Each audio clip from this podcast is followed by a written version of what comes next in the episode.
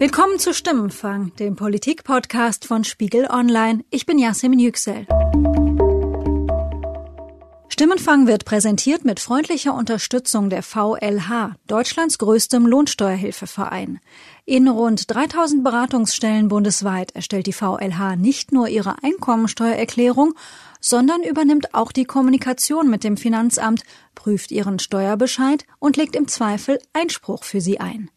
Weitere Informationen finden Sie unter www.vlh.de slash Spiegel.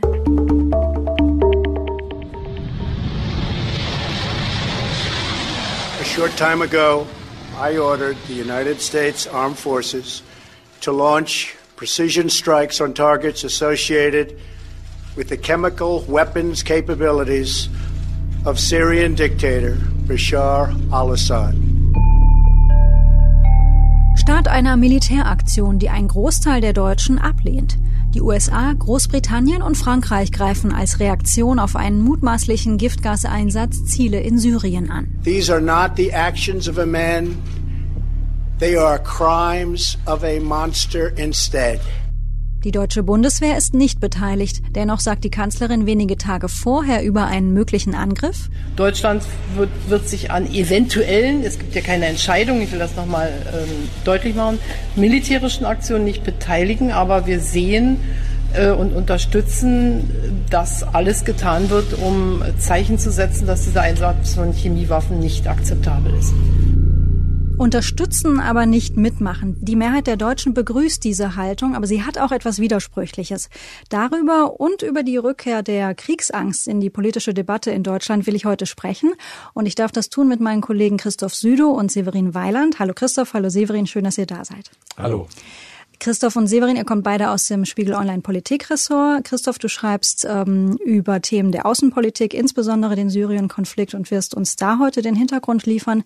Severin, du sprichst über die deutsche Politik. An dich geht auch meine erste Frage. Dieses, wir haben die Kanzlerin gerade gehört, dieses Unterstützen, aber nicht mitmachen. Man könnte das nennen, so eine Art wohlwollende Billigung. Warum hat sich die Bundesregierung an dieser Militäraktion nicht beteiligt? Ich glaube, das entspricht der Traditionslinie der deutschen Außenpolitik. Das hat sie in der Vergangenheit auch nicht gemacht. Wenn sie sich beteiligt hat, äh, etwa äh, im Syrien-Konflikt auf Wunsch der Franzosen nach den Pariser Anschlägen 2015, äh, dann durch äh, militärische Beiträge, die nicht so bedeutend sind. Und zweitens ist es auch ein Ausdruck einer politischen Zurückhaltung, die natürlich sich innenpolitisch spiegelt. Du hast es angesprochen. Die Mehrheit der bundesdeutschen Bevölkerung ist aus guten und nachvollziehbaren Gründen, äh, und das ist eigentlich eine Konstante der Umfragen in den vergangenen Jahrzehnten, durch die Erfahrung Deutschlands im Zweiten Weltkrieg nicht kriegsbegeistert. Und es gibt ein gebrochenes Verhältnis zum Militär. Und das ist sicherlich in den anderen Staaten, Großbritannien, Frankreich und den USA anders. Sie sind die Siegermächte des Zweiten Weltkrieges. Und dort gibt es aufgrund auch ihrer Verfassungskonstruktion, der französische Präsident ist stark, der amerikanische Präsident ist stark, die britische Premierministerin ist auch stärker als die Kanzlerin beispielsweise. Was militärisches Engagement angeht, sind sie also sozusagen auch eher bereit, dort einzugreifen. Und sie haben das ja auch in den vergangenen Jahren wiederholt gemacht. Aber in diesem Falle hm, macht es die Bundesregierung sicherlich auch deswegen nicht, weil wir einen amerikanischen Präsidenten haben, der starke Zweifel nährt, ob er überhaupt irgendeine Strategie verfolgt oder ob seine Strategie die der Tweets ist, die sich alle 24 Stunden oder noch in kürzeren Abständen inhaltlich ändern können. Jetzt haben wir ja aber alle noch im Ohr, dass die Kanzlerin zuletzt immer mal wieder plädiert hat für ein Deutschland, für ein Europa, das mehr Verantwortung übernehmen soll. Hier ist zum Beispiel ein Auszug aus einer Rede in Brüssel Anfang 2017. Da hat Merkel Folgendes gesagt. Machen wir uns da auch nichts vor. Aus Sicht einiger unserer traditioneller Partner, ich denke hier auch an die transatlantischen Beziehungen, gibt es keine Ewigkeitsgarantie für die enge Zusammenarbeit mit uns Europäern. Wir müssen uns das auch immer wieder als Europäer erarbeiten. Und deshalb bin ich überzeugt, dass Europa und die Europäische Union lernen werden müssen, in Zukunft mehr Verantwortung in der Welt zu übernehmen. Wie passt das zusammen oder sehe nur ich diesen Widerspruch? Also einerseits sagen, wir wollen, wir müssen mehr Verantwortung übernehmen. In dem konkreten Fall, also jetzt in Syrien, tut man das aber nicht. Das ist ein Widerspruch, der, der liegt offen zutage. Die Deutschen haben ja auch angekündigt, dass sie innerhalb der Europäischen Union viel stärker rüstungstechnisch mit den Franzosen zusammenarbeiten wollen. Und allein diese dieser Anspruch oder dieses Ziel zeigt ja, was geschehen könnte, wenn man etwa sich äh, mit Frankreich zusammen auch in der Militärpraxis beteiligen würde. Also die Franzosen sind vielleicht durch einen Präsidenten Macron oder auch andere Präsidenten, die noch folgen, werden viel eher bereit, auch militärisch einzugreifen. Die Deutschen, Deutschen sind aber allein durch ihre Verfassung gebunden. Jeder Militäreinsatz muss durch den Bundestag und die Bundesregierung hat nicht diese freie Hand. Und da ist sie schon gebunden. Christoph, kannst du uns ein bisschen erläutern, war denn zum Zeitpunkt der Angriffe ähm, die Beweislage, dass in Syrien Giftgas eingesetzt wurde, schon ausreichend? Also allgemein gesagt, dass Giftgas in den vergangenen Jahren in Syrien mehrfach eingesetzt wurde, das ist nachgewiesen worden. Ob es jetzt bei diesem konkreten Vorfall am Samstag vor zehn Tagen auch äh, Giftgas eingesetzt wurde, diesen Beleg gibt es bisher nicht. Ähm, es wird möglicherweise Wochen, wenn nicht Monate dauern, bis dieser Beleg erbracht ist. Möglicherweise, auch damit muss man rechnen, wird dieser Beleg nie erbracht. Es besteht die Möglichkeit, dass in der Zwischenzeit an dem, an dem Ort des Anschlags äh, Dinge verändert wurden ähm, man, es besteht die Gefahr, dass Zeugen, die diesen Angriff miterlebt haben, sich nicht mehr so äußern können, wie sie es vielleicht wollten, weil man muss sich vorstellen, man lebt wieder in einem Gebiet, nach fünf Jahren ähm, unter Rebellen lebt man nun in einem Gebiet, was wieder vom Regime beherrscht wird. Da ist jeder schon per se erstmal verdächtig, dass er möglicherweise ein Islamist ist. Und wenn der dann noch sagt, ähm, ja, also ich habe das und das erlebt und ich hatte hier Erscheinung von einer Chlorgasvergiftung, ähm, dann bringt er sich in sehr große Gefahr, vorsichtig äh, formuliert. Das heißt, wir wissen nicht, ähm, inwiefern ähm, Menschen sich dort frei äußern können. Stand jetzt ähm, ist es auch immer noch schwierig für die Kontrolleure der Organisation für das Verbot von Chemiewaffen überhaupt in das Gebiet zu kommen. Ähm, da weisen sich Großbritannien und Russland gegenseitig die Verantwortung dafür zu, dass es da zu Verzögerungen kommt. Also knapp gesagt, ähm, es gibt eine sehr starke Indizienlage, aber einen äh, rechtskräftigen Beweis oder ähnliches gibt es nicht. Kannst du kurz schildern, wie ähm, USA, Großbritannien und Frankreich denn eigentlich vorgegangen sind und welche Ziele ins Visier genommen wurden? Es vergingen ja mehrere Tage, insgesamt äh, ja fast eine Woche zwischen äh, dem mutmaßlichen Giftgasangriff von Duma und dann der militärischen Reaktion. Ähm, das Pentagon und auch ähm, Theresa May und Emmanuel Macron haben da versucht, so einen Zusammenhang herzustellen zwischen diesem, oder einen sehr direkten Zusammenhang zwischen diesem Chemiewaffenangriff, dem mutmaßlichen, und der militärischen Reaktion. In Duma last Saturday, a chemical weapons attack killed up to 75 people, including young children, in circumstances of pure horror. Indem man ihm gesagt hat, ähm, diese Angriffe, die wir fliegen ähm, in der Nacht zum Samstag, richten sich gezielt gegen das Chemiewaffenprogramm ähm, Assads. Und ähm, es war die Rede davon, man habe das Herz dieses Chemiewaffenprogramms ähm, getroffen, mit dem Ziel eben zum einen schon ähm, quasi die praktischen Möglichkeiten des Regimes ähm, einzuschränken, künftig diese Waffen einzusetzen. Und zum anderen sollte das eben auch so ein, ja, man könnte sagen, Schlag auf die Finger sein, ähm, nach dem Motto, ähm, hier merkt ihr diese Lektion, ähm, wenn du so diese Waffen einsetzt, ähm, dann gibt es eine militärische Reaktion ähm, und man hofft da sozusagen auf eine Art Lerneffekt. While this action is specifically about deterring the Syrian regime, it will also send a clear signal to anyone else who believes they can use chemical weapons with impunity. Jetzt mehrere Tage nach diesen Angriffen zeigt sich aber, dass diese Ziele höchstwahrscheinlich einfach nicht erreicht wurden. Ähm, zum einen wachsen die Zweifel daran, dass dort wirklich, dass diese Anlagen wirklich so entscheidend waren für das Chemiewaffenprogramm. Das macht man daran fest, dass ähm, offensichtlich diese Anlagen menschenleer waren. Zum anderen ähm, haben Detektoren keinen Hinweis darauf, dass dort irgendwelche Chemikalien freigesetzt wurden. Und ähm, das alles deutet eben darauf hin, dass dort quasi vereinfacht gesagt an drei Standorten außerhalb von Damaskus und in zwei Standorten im Umf um Umfeld der Stadt Homs quasi leere Gebäude getroffen wurden. War dieser Schlag, dieser Militärschlag letztlich also in Anführungsstrichen nur symbolisch? Ja, also das würde ich im Moment äh, ganz klar so sagen. Ähm, das denke ich hat mehrere Gründe. Zum einen ich halte schon die ganze Prämisse für sehr vermessen, ähm, zu sagen, auf der einen Seite, es ist nicht unser Ziel, das Assad-Regime zu stürzen, aber wir wollen das Assad-Regime davon abhalten, Chemiewaffen einzusetzen. Ich glaube, man hat jetzt über sieben Jahre gesehen, dass das Assad-Regime erst recht mit Unterstützung Irans und Russlands ähm, nicht davor zurückschreckt, ähm, alle Waffen, die sie in ihrem Arsenal haben, einzusetzen, um diesen Krieg zu gewinnen. Ähm, und ich glaube auch nicht, dass man da jetzt nach sieben Jahren Kriegsführung es schafft, ähm, da zu einem, da zu einem Einlenken zu kommen auf, auf Seiten des Regimes. Zum anderen natürlich bestand die Gefahr, ähm, bestand äh, die große Gefahr, dass man eben Russland zu einer militärischen Gegenreaktion provoziert, die möglicherweise eine Kettenreaktion äh, auslöst, die wir uns alle nicht ausmalen wollen. Das heißt, da haben sicherlich auch die Militärstrategen im Pentagon, in Paris, in, in London abgewogen und versucht, so einen Mittelweg äh, zu, zu schaffen, also eine starke militärische Reaktion auf der einen Seite, aber eben so, dass sie für Moskau noch äh, tolerierbar ist. Ähm, also das ist so ein bisschen das Dilemma.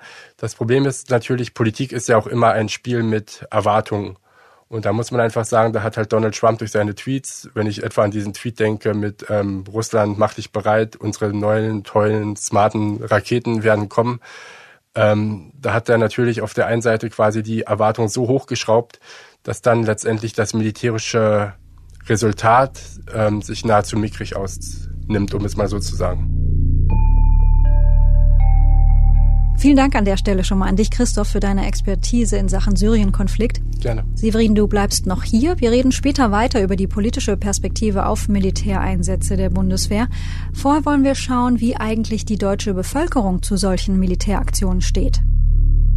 Auslandsansätze der Bundeswehr sind relativ unbeliebt äh, bei den Deutschen. Äh, 67 Prozent wollen zum Beispiel keine weiteren äh, Auslandseinsätze. Das sagt Paul Zernitz vom Online-Marktforschungsinstitut CW, mit dem Spiegel Online kooperiert. CW hat rund um den angekündigten Militärschlag in Syrien in mehreren Umfragen ermittelt, wie die Deutschen eigentlich darüber denken. Die meisten Deutschen sagen, dass der jüngste Angriff falsch war, sagen fast 60 Prozent. Ähm, das war anders beim Angriff vor einem Jahr. Da haben die Amerikaner ja schon mal in Syrien Angriffe gestartet. Da waren es noch zwei gleich große Lager von um die 45 Prozent. Die einen haben es befürwortet, die anderen waren da skeptisch. Beim jüngsten Angriff ist es sehr, sehr skeptisch. Können Sie anhand der Daten, die Sie jetzt erhoben haben in der ähm, jüngeren Vergangenheit, auch was dazu sagen, wie groß eigentlich die Angst der Deutschen vor einem Krieg im Allgemeinen ist?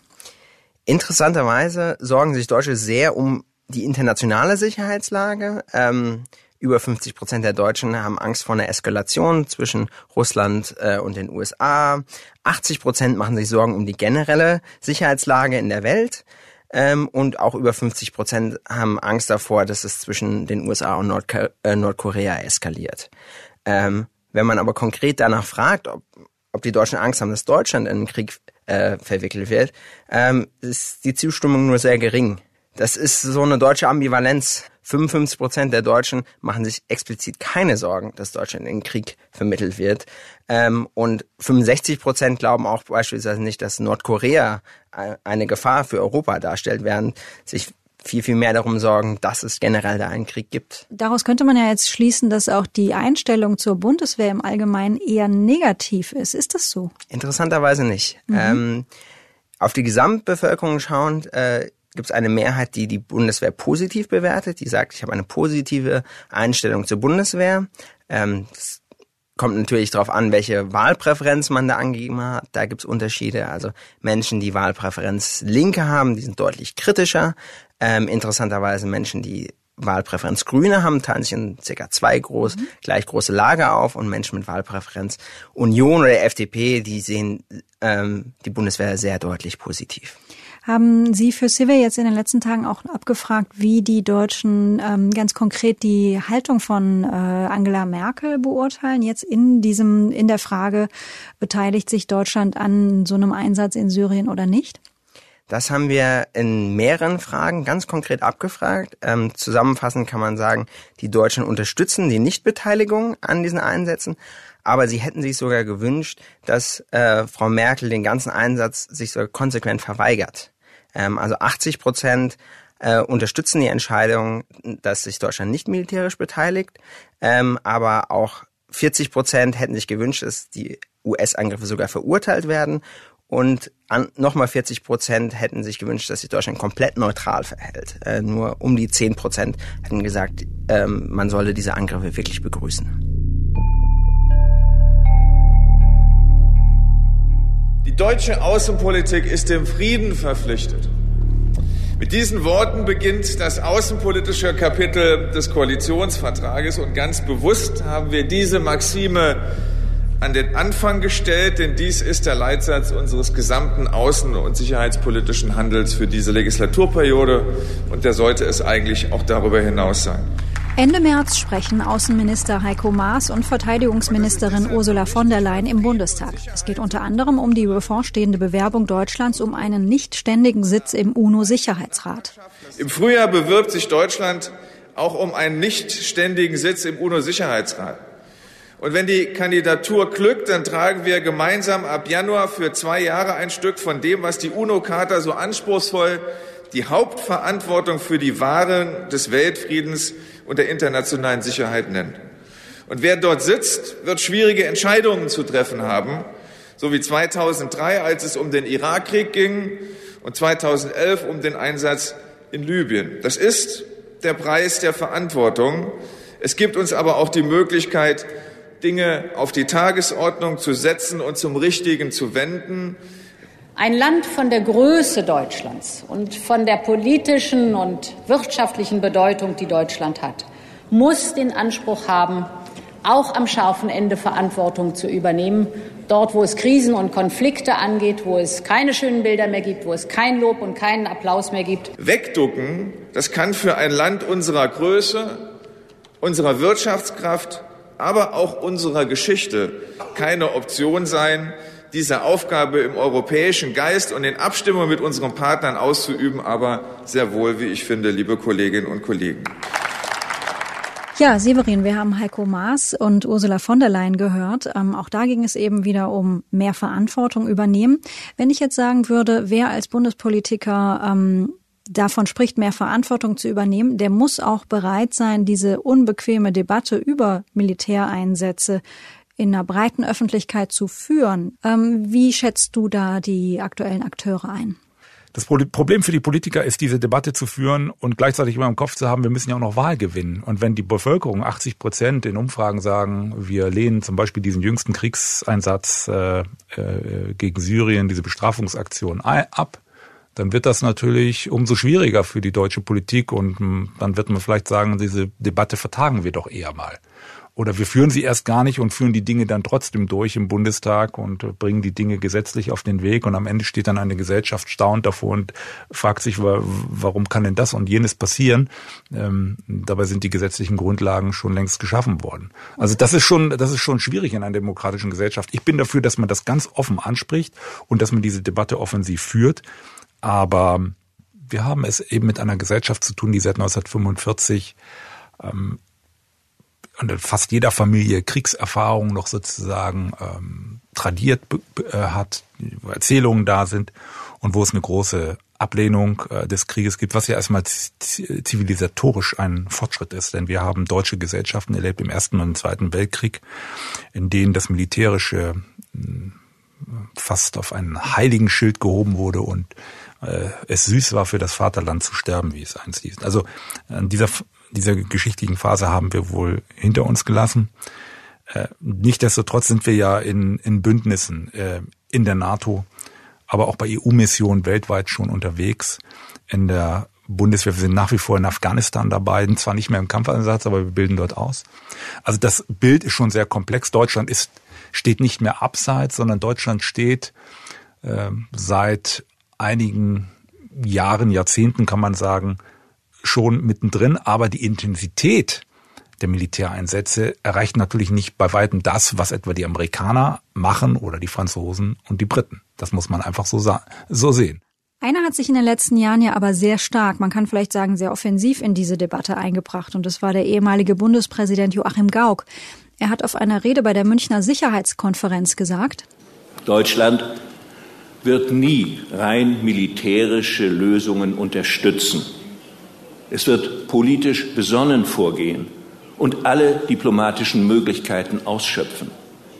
Aber wenn schließlich der äußerste Fall diskutiert wird, Einsatz der Bundeswehr, dann gilt, Deutschland darf weder aus Prinzip Nein noch reflexhaft Ja sagen. Wie viel von Gauks Plädoyer von damals, 2014 war diese Rede, würdest du sagen, ist heute Realpolitik geworden? Vielleicht der, der zweite Teil, reflexhaft Ja sagen. Du hast es auch in einer Frage, glaube ich, angesprochen. Es geht ja auch um nationale Interessen. Und die nationalen Interessen sind bei aller Beschwörung einer europäischen Integration und einer europäischen Idee sind natürlich da. Und die Interessen von Frankreich oder von französischen Politikern, die gerade im Élysée-Palast regieren, sind vielleicht andere als die einer deutschen Kanzlerin oder eines deutschen Außenministers. Und das muss auch klar gesagt und äh, definiert werden. Denn die deutschen Politiker haben ja den Eid äh, auf das Grundgesetz und zum Wohle der deutschen Bevölkerung abgelegt und das gilt. Und ähm, deswegen muss das klug überlegt sein, wenn man beispielsweise sich beteiligt an einer Militäraktion. Das Beispiel Mali hat das jetzt zum Beispiel gezeigt. Damals ist der französische Präsident Hollande ähm, nach Mali mit seinen Truppen gegangen oder er hat die Entscheidung getroffen, dass man dorthin Truppen verlegt, um äh, die malischen Streitkräfte zu unterstützen. Das war nach den Anschlägen in Paris. Und Deutschland stand unter Zugzwang. Als wichtigster Partner mussten sie eine Entscheidung treffen und die damalige äh, große Koalition mit Steinmeier und Merkel und Gabriel, die hat sich dann entschlossen, wir unterstützen Frankreich mit unseren Möglichkeiten. Und das waren eben die Transalmaschinen, es war die äh, Beteiligung dann an einer späteren EU-Ausbildungsmission. Und das wirkt ja fort bis heute. Ich glaube, dieser Einsatz äh, gilt bis Ende Mai dieses Jahres, muss dann wieder verlängert werden und wird sicherlich verlängert werden. Ähm, insofern, Deutschland ist nicht inaktiv. Aber Deutschland beteiligt sich etwa in Mali nicht an, am Kampfeinsatz. Das übernehmen dann eben andere. Und das wird den Deutschen natürlich oft vorgeworfen ähm, und auch vorgeworfen hier von Kritikern, die sich ein stärkeres Engagement der Bundeswehr äh, wünschen. Aber die äh, Politik, äh, wenn sie solche Entscheidungen trifft, und der Bundestag müsste es ja dann treffen, wenn man Kampfeinsätze müssen dann auch verantworten, wenn aus diesen Kampfeinsätzen die Leute in den Särgen zurückkehren. Und das muss man dann der Bevölkerung erklären. Erstaunlicherweise war es ja eine rot-grüne Bundesregierung, die 1999 mit dem Ja zur Teilnahme am Kosovo-Einsatz dafür gesorgt hat, dass erstmals nach dem Zweiten Weltkrieg ähm, Bundeswehrsoldaten, deutsche Soldaten an einem Kampfeinsatz beteiligt waren. Ähm, Schröder hat dann wenige Jahre später mit seinem Nein zum Irakkrieg vielleicht sogar seine zweite Wahl gewonnen. Manche haben es so interpretiert. Ähm, Fischer war wiederum einer, der dann 2011 das, ähm, die Enthaltung der schwarz-gelben Bundesregierung zum Libyen-Einsatz scharf kritisiert hat. Wenn du so auf diese Etappen der Geschichte ähm, schaust, was war da besonders prägend im Rückblick? Also geprägt, äh, würde ich sagen, oder der, der, der, der große Moment war natürlich, was du sagst, diese rot-grüne Entscheidung Joschka Fischer, Gerhard Schröder. Ja, jetzt kommt, ich habe nur drauf gewartet, Kriegshetzer. Hier spricht ein Kriegshetzer und Herrn Milosevic schlagt ihr demnächst für den Friedensnobelpreis vor. Nicht wahr?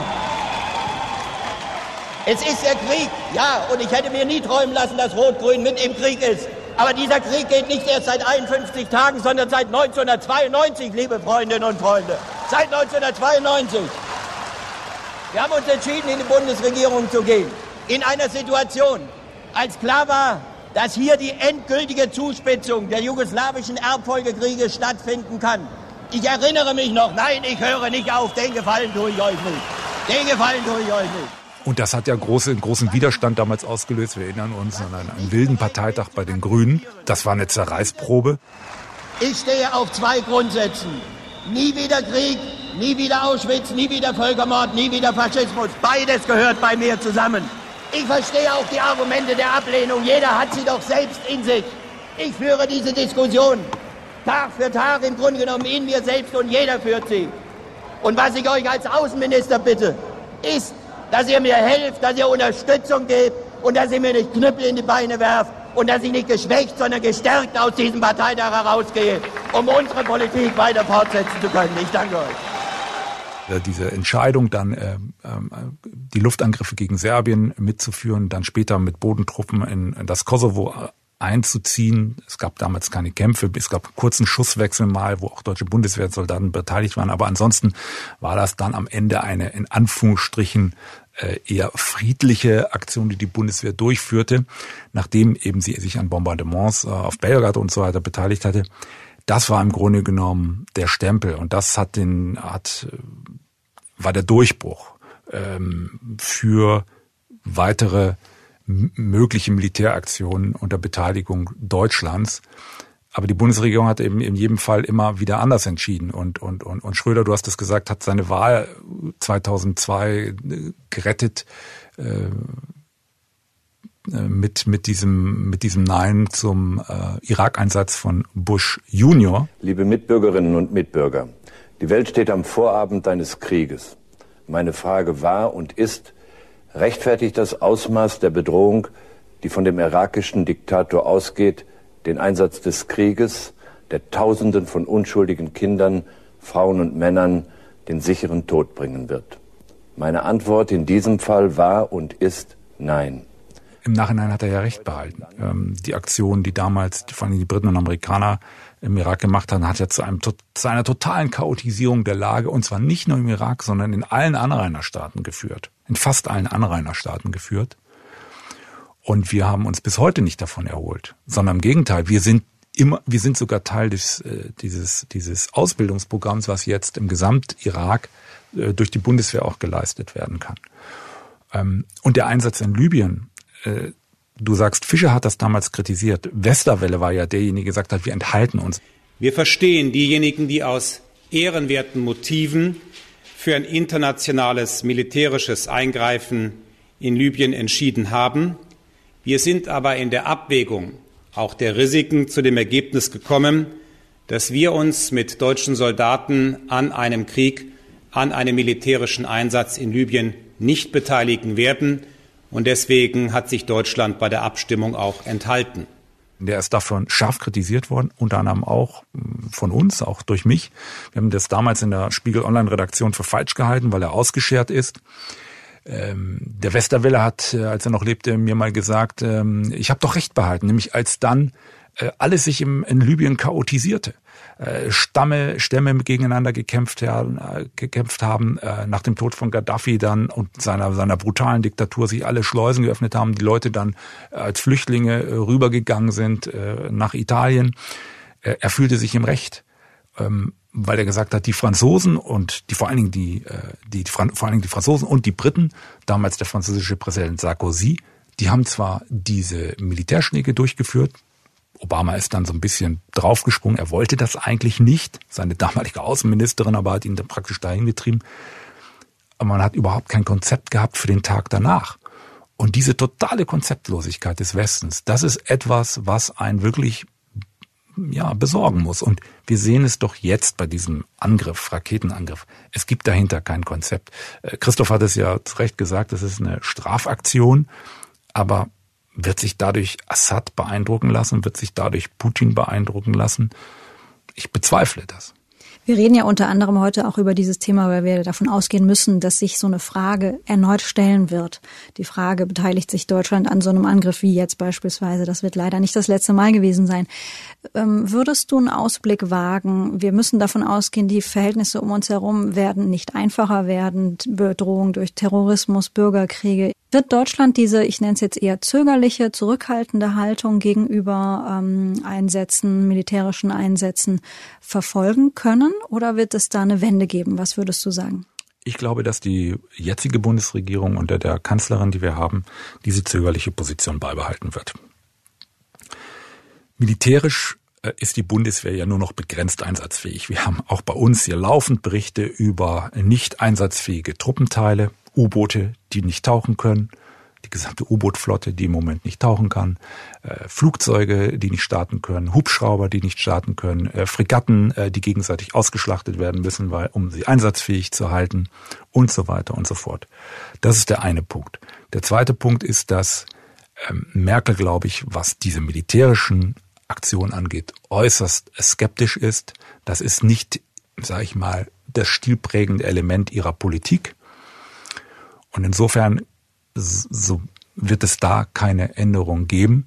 Und wenn wir sonst die anderen Parteien angucken, äh, die in der Opposition sind, die Grünen haben diesen Einsatz kritisiert, die FDP schwankt so ein bisschen zwischen Kritik und Kritik an der Bundesregierung, dass sie zu vorschnell sozusagen den militärischen Einsatz äh, äh, ausgeschlossen hat. Aber selbst da in der FDP gibt es dann doch durchaus unterschiedliche Ansätze. In der AfD ist es so, dass man auch diesen äh, Militärschlag nicht befürwortet, also in der linken Partei sowieso. Also ich sehe nicht, dass sich da jetzt etwas Grundsätzliches an dieser deutschen Zurückhaltung ändern wird. Vielen Dank, Severin, für deine Einschätzung. Dankeschön. Danke. Das war Stimmenfang, der Politik-Podcast von Spiegel Online. Themenvorschläge oder Feedback zu dieser Folge können Sie uns an stimmenfang.spiegel.de schicken. Unsere Mailbox erreichen Sie unter 040 380 80 400. Nochmal 040 380 80 400. Sandra Sperber und ich, Yasemin Yüksel, haben diese Episode produziert. Ich sage Dankeschön an Ruth Lampen, Charlotte Meyer-Hamme, unsere Kollegen in der Spiegel TV Tontechnik rund um Thorsten Reitzek und Matthias Streitz. Die Stimmenfangmusik kommt von Davide Russo.